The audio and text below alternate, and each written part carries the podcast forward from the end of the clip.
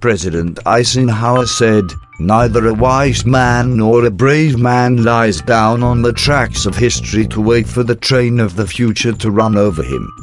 Proactively boarding the train isn't just a good idea, it's the only ride from the past. As Confucius counseled, they must often change, who would be constant in happiness or wisdom. The advice was, in turn, expanded by St. Augustine if you would attain to what you are not yet, you must always be displeased by what you are. For where you are pleased with yourself, there you have remained.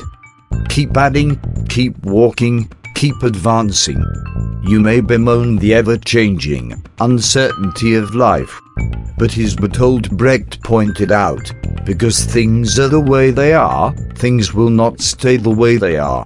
Over 400 years ago, Francis Bacon observed, He that will not apply new remedies must expect new evils. For time is the greatest innovator.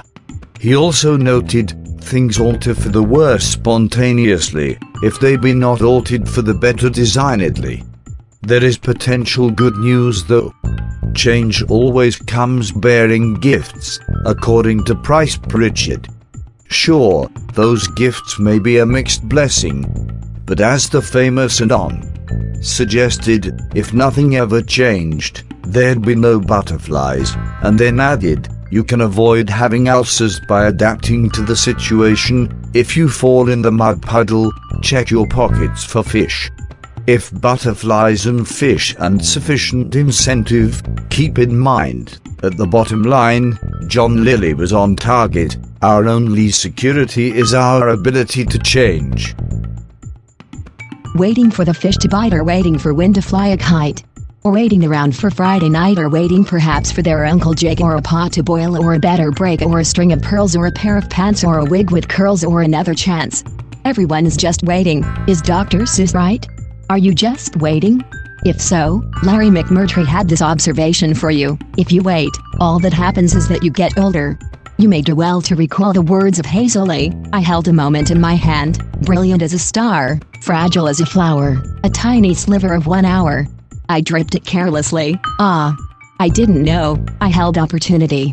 William James' advice is worth pondering since you are just waiting and don't have much to do anyway. To change one's life, start immediately.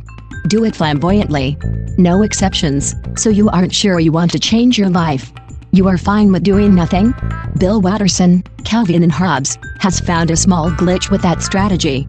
There's never enough time to do all the nothing you want. Ruth Ann Schabacker said, each day comes bearing its own gifts.